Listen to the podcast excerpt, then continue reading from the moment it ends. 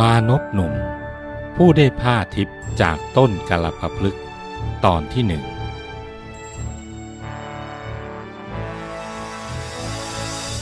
บุญเป็นสิ่งที่ควรสร้าง ทานเป็นสิ่งที่ควรสั่งสม เพราะเป็นเหตุแห่งความสุขและความสำเร็จในชีวิต และเป็นต้นทางแห่งสวรรค์ บุคคลผู้ฉลาดจึงควรหมั่นสั่งสมทานอยู่เนืองๆ การทอดกระถินนั้น วัตถุประสงค์ดั้งเดิมก็คือ การถวายผ้าจีวร ซึ่งเป็นเครื่องนุ่งห่มของพระพิสุให้ท่านได้รับผ้าชุดใหม่ ในฤดูกาลที่ออกพรรษาแล้ว เพื่อท่านจะได้จาริกไปสู่ที่สงบสงัดแสวงหาที่วิเวกปฏิบัติธรรม โดยปราศจากความกังวลว่า ผ้าชุดเก่า จะเปื่อยขาดเสียก่อนในระหว่าง การถวายผ้าในช่วงฤดูกาลที่ท่านมีความจำเป็นต้องใช้นั้น จึงมีอานิสงส์มาก เพราะท่านได้ใช้ผ้านั้นให้เกิดประโยชน์อย่างแท้จริง ซึ่งอานิสงส์ที่เกิดจากการทอดกระถินนั้นมีมากมาย ดังเรื่องของมานพหนุ่มชาวเมืองพาราณสีคนหนึ่ง ที่ท่านเคยได้เสวยทิพยสมบัติในสวรรค์ และได้สมบัติอัศจรรย์มาแล้ว ในอดีตการมานพหนุ่มท่านนี้ ได้เกิดในสมัยที่โลกว่างจากพระพุทธศาสนา แต่ท่านเป็นผู้ที่มีวาสนา ขณะที่ท่านเดินเที่ยวไปในป่า ได้เห็นพระปัจเจกพุทธเจ้ารูปหนึ่ง ซึ่งท่านกำลังทำจีวรออยู่ในป่านั้น เมื่อผ้าไม่พอทำจีวร ท่านก็เริ่มจะพับเก็บ ฝ่ายกุดุมพีเห็นกิริยาของท่านดังนั้น จึงเข้าไปถามว่า ท่านทำอะไรขอรับ ฝ่ายพระปัจเจกพุทธเจ้าก็ไม่ได้พูดอะไร เพราะท่านเป็นผู้มักน้อย แต่มานพเป็นผู้มีปัญญา รู้ว่าทำผ้าจีวรไม่พอ จึงวางผ้าสำหรับห่มคลุมไหล่เนื้อดีของตน ทอดถวายไว้ที่ใกล้เท้าของพระปัจเจกพุทธเจ้า ส่วนพระปัจเจกพุทธเจ้า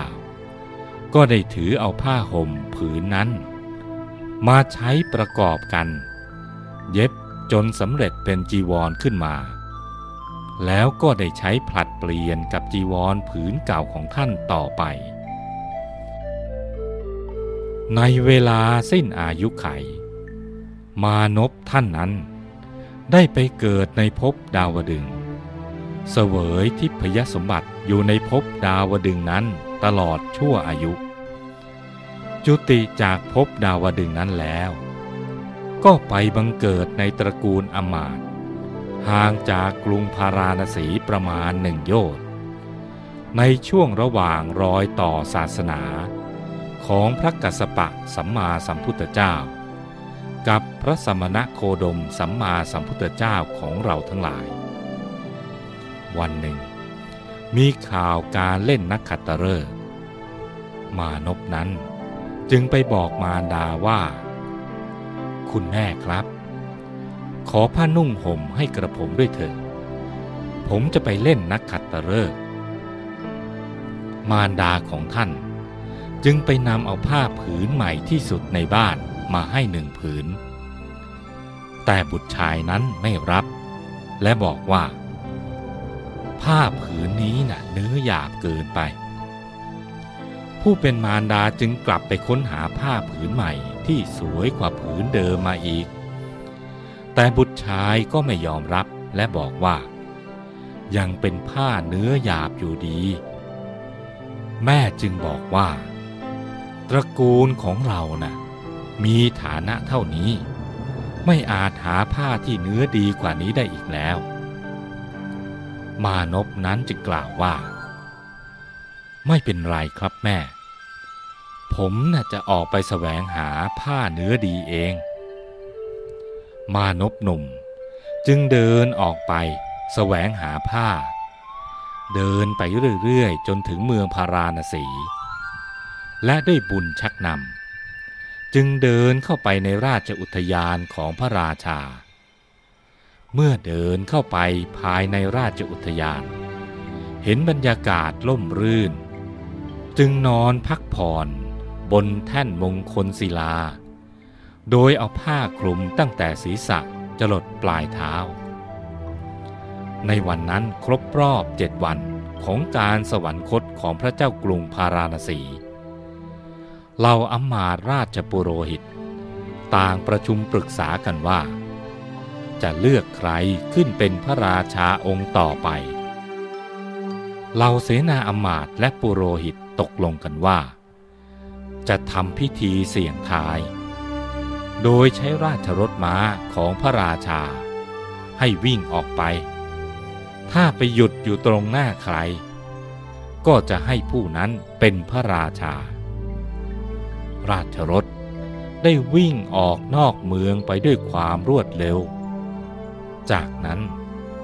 ราชรถก็วิ่งย้อนกลับมาเข้าไปในอุทยานของพระราชา ราชรถวิ่งมาหยุด ตรงแท่นศิลาที่มานพหนุ่มนอนหลับอยู่เหล่าอัมมาราชปุโรหิตจึงสั่งให้เหล่านักดนตรี มาบรรเลงเพลง เพื่อปลุกมานพหนุ่ม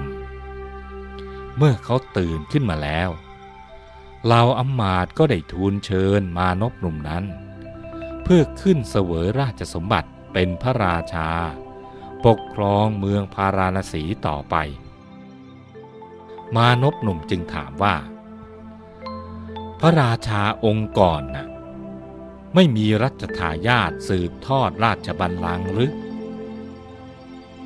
อมาตก็บอกว่า ไม่มีพระเจ้าค่ะ พระองค์น่ะทรงมีแต่พระราชธิดา มานพหนุ่มจึงตอบตกลงว่า ถ้าเช่นนั้นน่ะเราจะเป็นพระราชาให้ เมื่อมานพหนุ่มรับปากว่าจะเป็นพระราชาเหล่าอัมมาจึงน้อมเอาภูษาของพระราชา มามอบให้มานพหนุ่มนั้น แต่มานพหนุ่มนั้นไม่รับ และบอกว่า นี่นะเป็นผ้าเนื้อหยาบ ยังมีผ้าเนื้อดีกว่านี้อีกไหมล่ะอัมมาตก็บอกว่า พระราชาองค์ก่อนนะ่ะ ก็ทรงใช้ผ้าชนิดเดียวกันนี้แหละในเมืองนี้ไม่มีผ้าที่จะดีกว่านี้อีกแล้วพระเจ้าค่ะ มานพหนุ่มจึงให้ไปนำพระเต้าทองคำมา เพื่อล้างมือและบ้วนปากเหล่าเสนาอมาตได้นำพระเต้าทองคำมามอบให้แก่มานพหนุ่มนั้น มานพหนุ่มได้นำน้ำในพระเต้าทองคำ มาเทใส่มือ และได้นำน้ำนั้น มาล้างมือและบ้วนปาก และพรมน้ำนั้นออกไปในทิศทั้งสี่ทันทีที่น้ำพรมลงพื้น ได้บังเกิดต้นกาลปะพลึกขึ้นมาในทิศทั้งสี่ทิศละแปดต้น รวมเป็นสามสิบสองต้น ต้นกาลปะพลึกที่เกิดด้วยอำนาจบุญ มีขนาดใหญ่มาก มีรัศมีเรืองรอง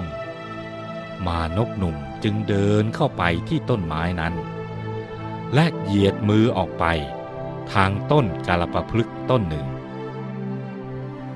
เมื่อผู้มีบุญตั้งจิตปรารถนาเหยียดมือออกมา